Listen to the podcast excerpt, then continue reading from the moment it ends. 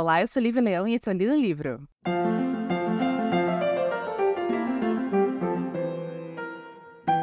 Tô meio rouquinha porque acabei de acordar, gente. Sexta-feira eu não trabalho e então eu aproveito e tiro um cochilinho a mais, levanto umas 10 horas, 10 e meia e aí resolvi vir gravar aqui para vocês o último episódio do especial de mil seguidores no Spotify.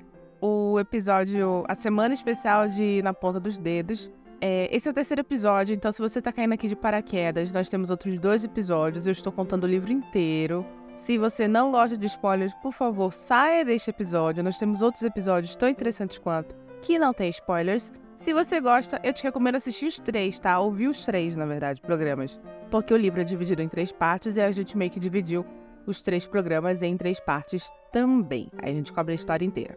Onde paramos da última vez? Paramos com a Maud descobrindo que, na verdade, ela não é a verdadeira herdeira Lily. A verdadeira herdeira Lily seria a sua, a Susan, que está agora presa lá no manicômio porque Maud e Rivers aprontaram com ela e trancaram ela no manicômio, falando que ela era a Maud, né? Então eles fogem com o dinheiro da Maud e o Rivers vai, larga a Maud lá na casa que era da Susan, que tem uma trupe de ladrões, e a senhora que cuida da Susan, que é uma senhora que cuida de bebês abandonados ou bebês que estão ali durante um tempo com ela até a mãe voltar para buscar, revela então que a mãe da Susan era a herdeira Lily e ela trocou os bebês quando o tio da Susan foi buscá-la. Enfim, parei aí esse segundo episódio e esse não é o final da, da segunda parte, tá? A segunda parte tem mais um capítulo. E por que eu parei ali? Porque para mim esse livro funciona muito bem até este momento. Ele é um livro que não que vai cair em termos de escrita? Não. É um livro que vai cair em termos de contar história? Não. Mas a trama dele começa a ter um foco muito grande em plot twist. E eu acho que aí perde um pouco do brilho do livro. Quando a gente fala da primeira parte, que é a minha parte favorita, uma das coisas mais legais é você ver a descoberta dessas duas mulheres. São duas mulheres que, em suas respectivas é, situações financeiras tiveram níveis de amor e tiveram níveis de violência. A Molde, acho que um pouquinho mais, porque pelo menos a Susan foi muito bem tratada, apesar de ter que conviver com a violência da pobreza, a violência da, é, do crime, né? Ela precisou, desde muito pequena, estar tá ali convivendo com ladrões e tal. Mas a Molde, ela vai conviver com violência emocional, psicológica, é, violência sexual, porque ela é exposta a contos eróticos desde muito pequena. Então existem níveis de violência diferentes que marcaram essas duas mulheres e quando elas se encontram, é, sobre o, o pretexto, obviamente, de que cada uma tenha, através da outra, ganho financeiro e, consequentemente, sua liberdade, ter a mudança de perspectiva de uma para com a outra, baseada nos sentimentos que essas duas pessoas vão começar a desenvolver uma pela outra, é muito legal, é muito bonito é um despertar não só da sexualidade, como é um despertar de um sentimento que nenhuma nem outra teve ao longo da vida com, com problemas. Isso é muito legal. A gente consegue acompanhar isso tanto na parte da na primeira parte, que é a parte que a Su fala, quanto na segunda parte, que é a parte da, que a Mold fala. E eu acho que funciona muito bem, porque a gente tem tanto o, o a confusão do despertar, quanto o, a confusão do, pô, é, minha, é a minha liberdade contra a liberdade dessa pessoa, porque vamos lembrar que cada uma queria enfiar a outra no manicômio, né?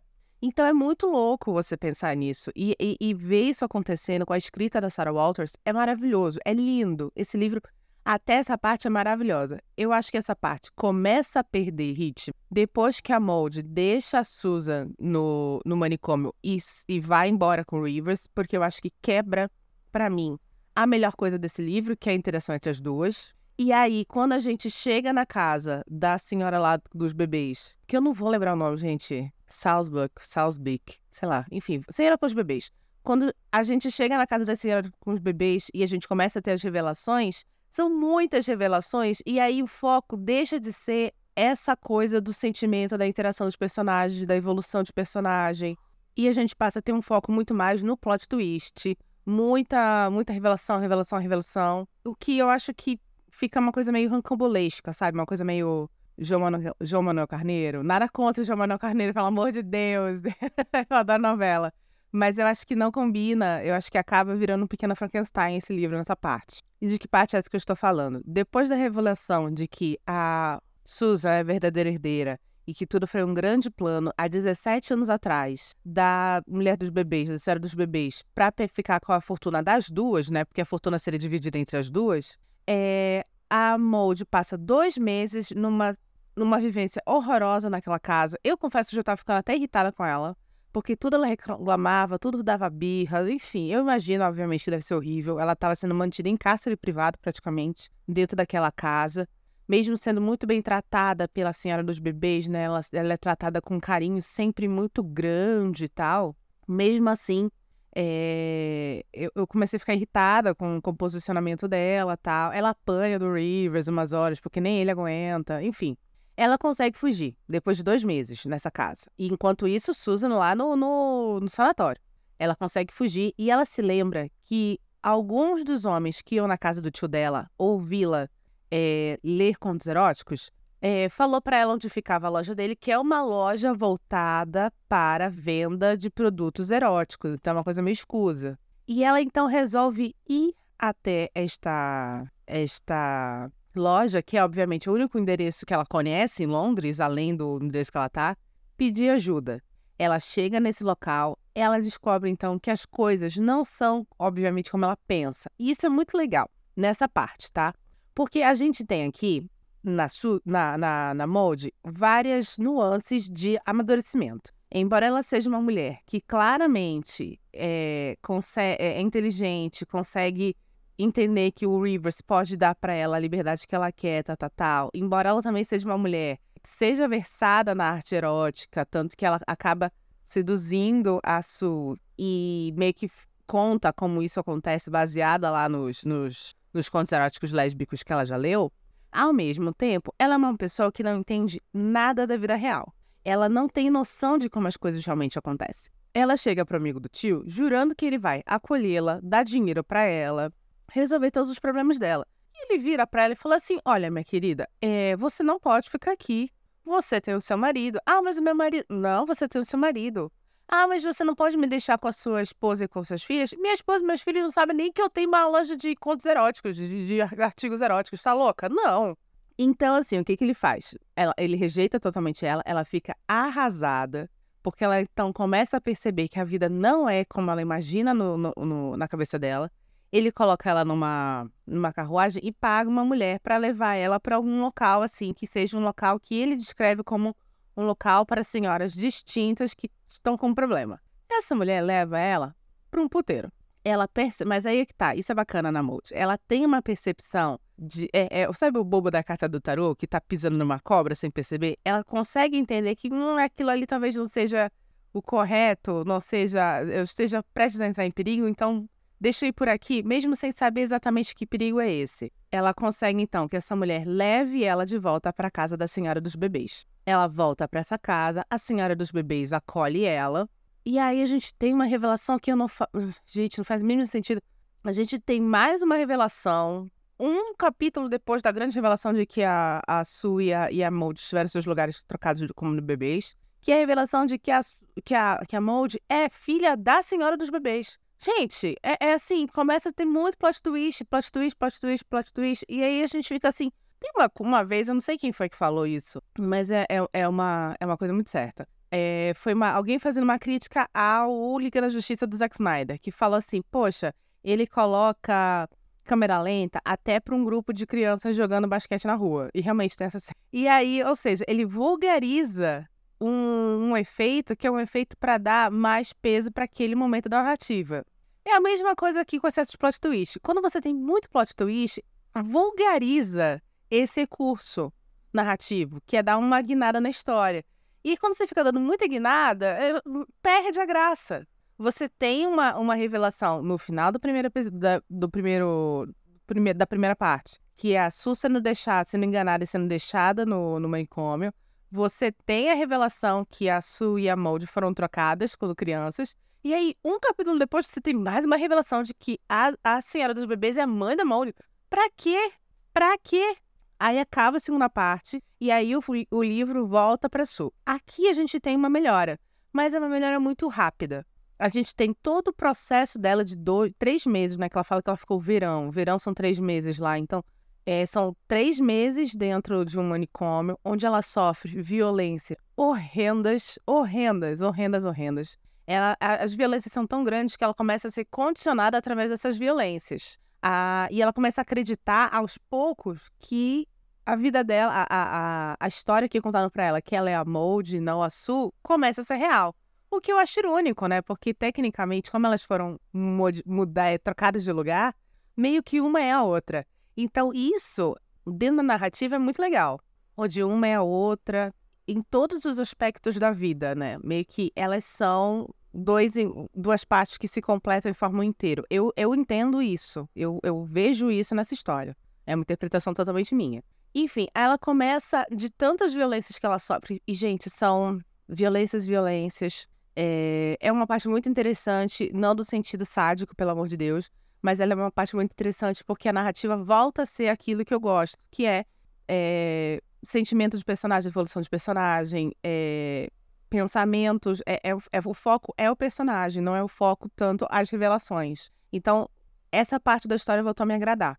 Até que um belo dia ela recebe uma visita nesse, nesse manicômio. Essa visita é de um menino que trabalhou lá na mansão da Mold, né, em, do, do, tio da Mold, e ele vai atrás do Rivers lá. O que que acontece? Esse menino, é, é, acho que eu falei isso no primeiro episódio, que todo mundo se apaixona pelo Rivers lá naquela casa, todo mundo adora ele. Quando ele vai embora, todo mundo fica triste e tal. Esse menino, o Rivers tinha dito para ele que ele poderia ser o guarda-caça. Eu não sei o que é isso, gente. Mil perdões, mas acredito que seja um servente, um, um mordomo, eu não sei, mas é um guarda-caça, não sei o que é. Vou, devia até ter é, procurado antes de vir para cá. Ele oferece para esse menino ser um guarda-caça dele, mas quando ele vai embora, o menino fica de coração partido, porque a, a vida como servente na mansão é muito ruim, o mordomo bate muito nele. Então o que, que ele faz? Ele foge da mansão, vai para a casa do tio dele e descobre que o Rivers e a Mold passaram por lá. Porque a casa do tio deles, do tio dele, nada mais é do que aquela casa que quando o Rivers e a Mold fugiram da mansão, eles ficaram, se casaram lá. Lembra que eu falei que era um senhorio meio intrometido, tal? Então, essa é a casa. Aí você pode falar, pô, Lívia, mas isso também não é meio novelesco, que todo mundo conhece todo mundo? Sim e não, porque aqui eu ainda compro. Porque eu penso assim, gente, a gente está falando do interiorzinho da Inglaterra, onde não existem muitas pessoas, não é muito habitado. Cada os vizinhos estão a quilômetros e quilômetros um do outro. É uma comunidade pequena. Então eu entendo aqui essa coincidência, tá bom? Lá nessa casa, ele descobre que o Rivers e a Mold foram para um local XPTO e ele vai atrás desse local. Só que ele pensa que esse local é um grande hotel. Não é, é um manicômio, que tem um nome lá específico. Ele vai, ele encontra a Su lá e ela fala: Olha, não fala que eu sou a Su, porque eu, eu não sei o que vão fazer comigo quando descobrirem que é, me prenderam depois de todo esse tempo e eu não sou a pessoa. Não sei se vão tentar me matar, se vão tentar fazer o que para esconder esse escândalo. Então, simplesmente me traga uma chave virgem e uma lima. Qual é a ideia dela? Ela vai tirar um molde com, com banha de porco que eles têm lá, da chave e vai fazer uma chave mestra com lima. Ela demora um tempo fazendo isso, mas ela consegue e consegue fugir. E ela pega esse menino que é o Charlie e vão atrás da senhora dos bebês, porque na cabeça dela, aquela senhora que sempre tratou ela muito bem, que sempre foi uma mãe para ela, sempre cuidou dela melhor do que to de todos os outros ladrões, adora ela a ama. Ela não faz a mínima ideia de que esta senhora foi a senhora que plotou toda essa, essa trama horrorosa que botou ela num, num, manicômio.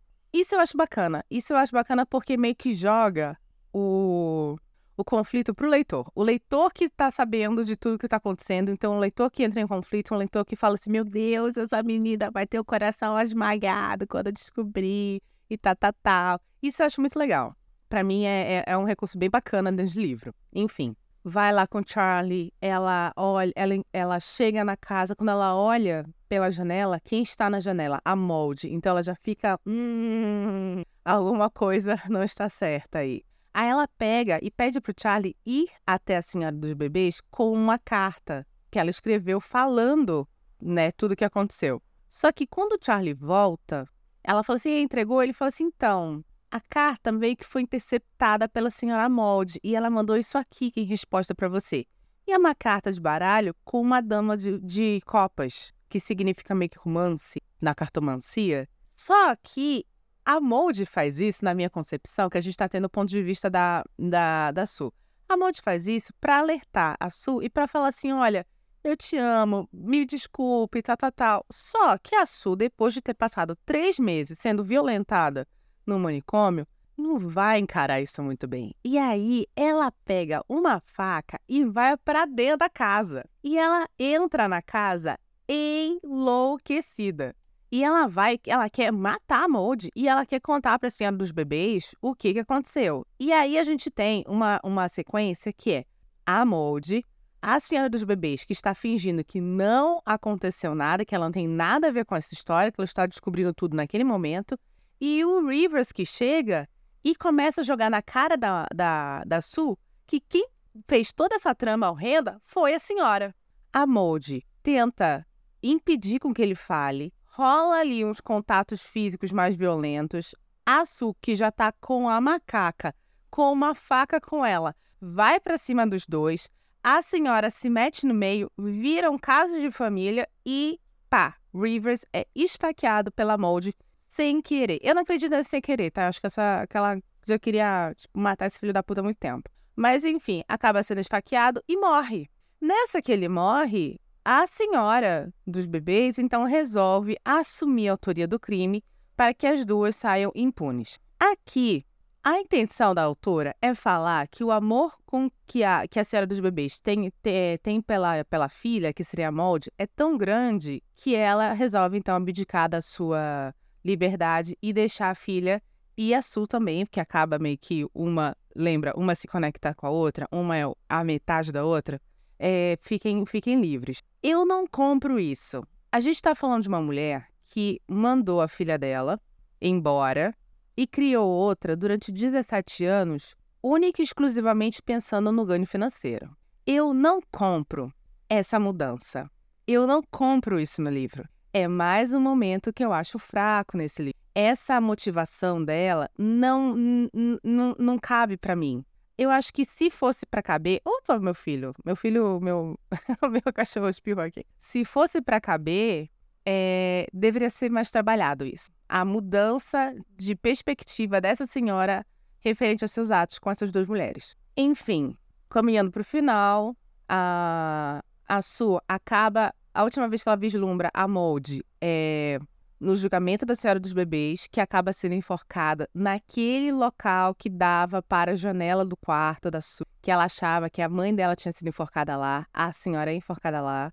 É, a Su descobre que ela é a filha da Marianne Lily, porque ela encontra o testamento da Marianne Lily que estava com a Senhora dos Bebês, e ela então resolve é, voltar para a mansão porque ela está procurando a Mold. Quando ela chega na mansão, que agora tecnicamente é dela, e da Mold, ela descobre que a Mold está lá. O tio da Mold teve um piripaque quando descobriu que a Mold tinha rasgado os livros. Não julgo, acho que eu teria também um piripaque se descobrisse que tinham rasgado os meus livros.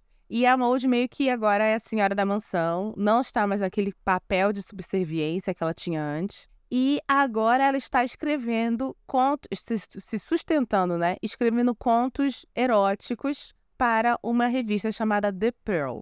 Essa revista, ela existiu, tá? Isso é bacana. Ela, ela realmente existiu dentro da Inglaterra. Acho que foi a primeira revista erótica, a primeira revista pornográfica da história da Inglaterra. Não sei se a revista é, seria o nome ideal, e sim jornal, periódico, não sei. Mas ela realmente existiu, essa publicação. E aí então as duas resolvem ficar juntas e ter sua vida tranquila juntas. É, eu acho que esse livro é um livro muito bom, que perde muito quando o foco vira trama e plot twist. O, o bom desse livro são os personagens. Os personagens são incríveis. As duas, principalmente, mas todos os personagens, toda a galeria de personagens é incrível.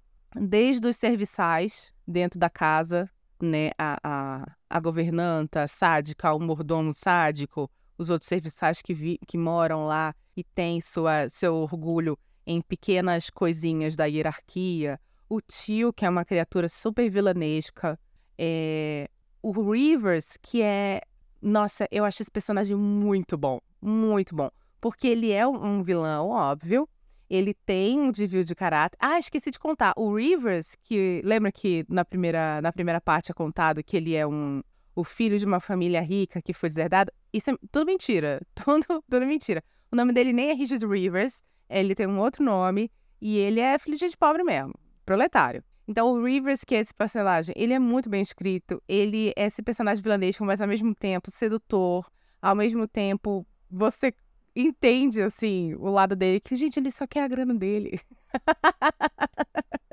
Enfim, é, a, a Senhora dos Bebês eu acho que é o personagem mais fraco, mas ele sim tem um, um, lance ali de várias camadas, onde você tem culpa, onde você tem essa coisa do, da maternidade atrelada ao, ao narcisismo, praticamente, né? Porque ela não cuida de bebês porque ela gosta de bebês, ela cuida de bebês porque tem um ganho financeiro ali, né? Ela trata todo mundo bem, mas porque tem um ganho financeiro por trás. Então, é uma personagem que ao mesmo tempo tem a coisa da maternidade, da docilidade, mas que é extremamente perigosa. Você tem até os, os ladrõezinhos que moram ali na casa, que são, são aparecem muito rapidamente, são muito bons de serem vistos. É um, é, é um livro com personagens incríveis, mas perde muito quando tenta fazer trama que dá plot twist em cima de plot twist e plot twist. Vamos falar um pouquinho sobre o filme, tá?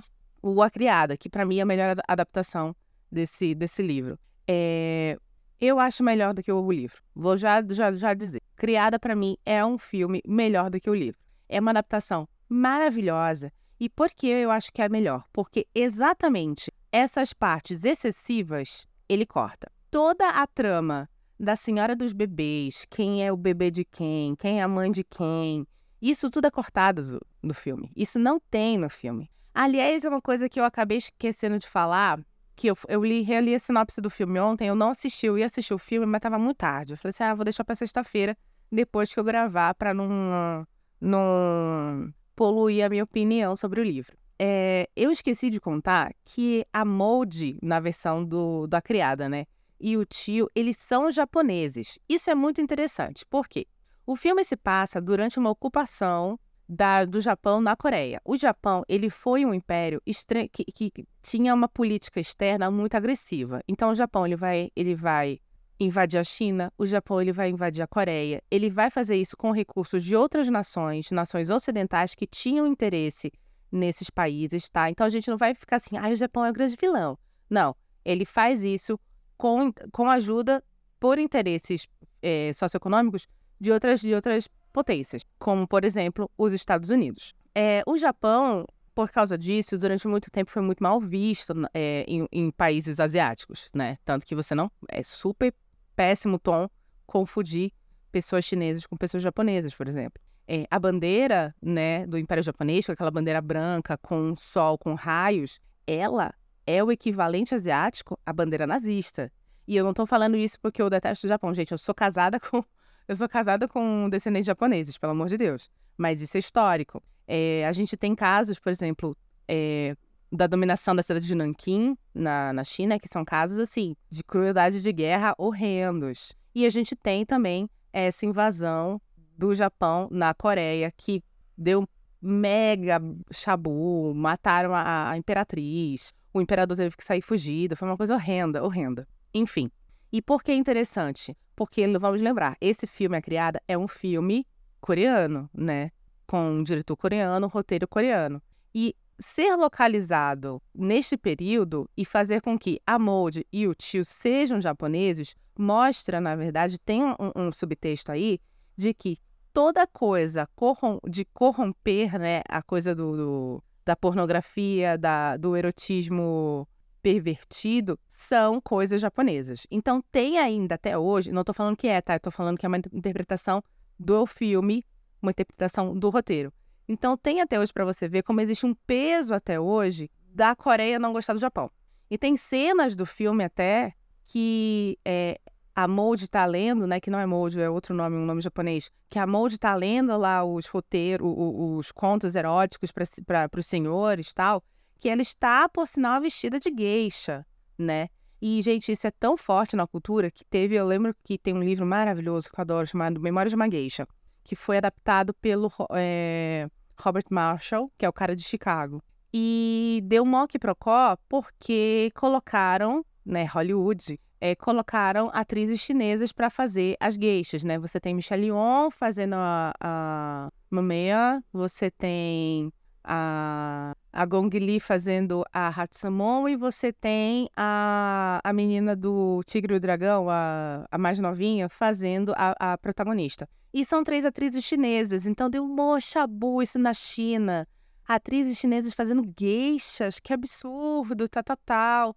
Eu sei que na Coreia, hoje em dia, você tem ainda pessoas que falam, que falam o japonês, que é mais difundido, mas não é uma língua muito procurada, porque não é uma língua muito bem vista, devido a todo este, este processo de dominação. Que é um processo que, até onde eu sei, vai até a Segunda Guerra, então vai até muito tempo. É, enfim, é, acho o filme mais interessante por isso, porque ele faz exatamente aquilo que eu gosto no começo do livro, que é se concentrar nos personagens. Toda essa trama mais rocambolesca é cortada do filme, então o filme ele é mais sucinto e mesmo assim ele tem muito plot twist e o final do tio e do Rivers no filme é incrível. Eu, sério, assistam. Eu não vou falar, obviamente, qual é o final, porque eu acho que esse filme merece ser assistido. Saiba que você tem cenas de sexo lésbico. Então, se você, sei lá, é uma pessoa que é contra o amor entre iguais, não assista esse filme, tá? Sei lá, vai fazer outra coisa.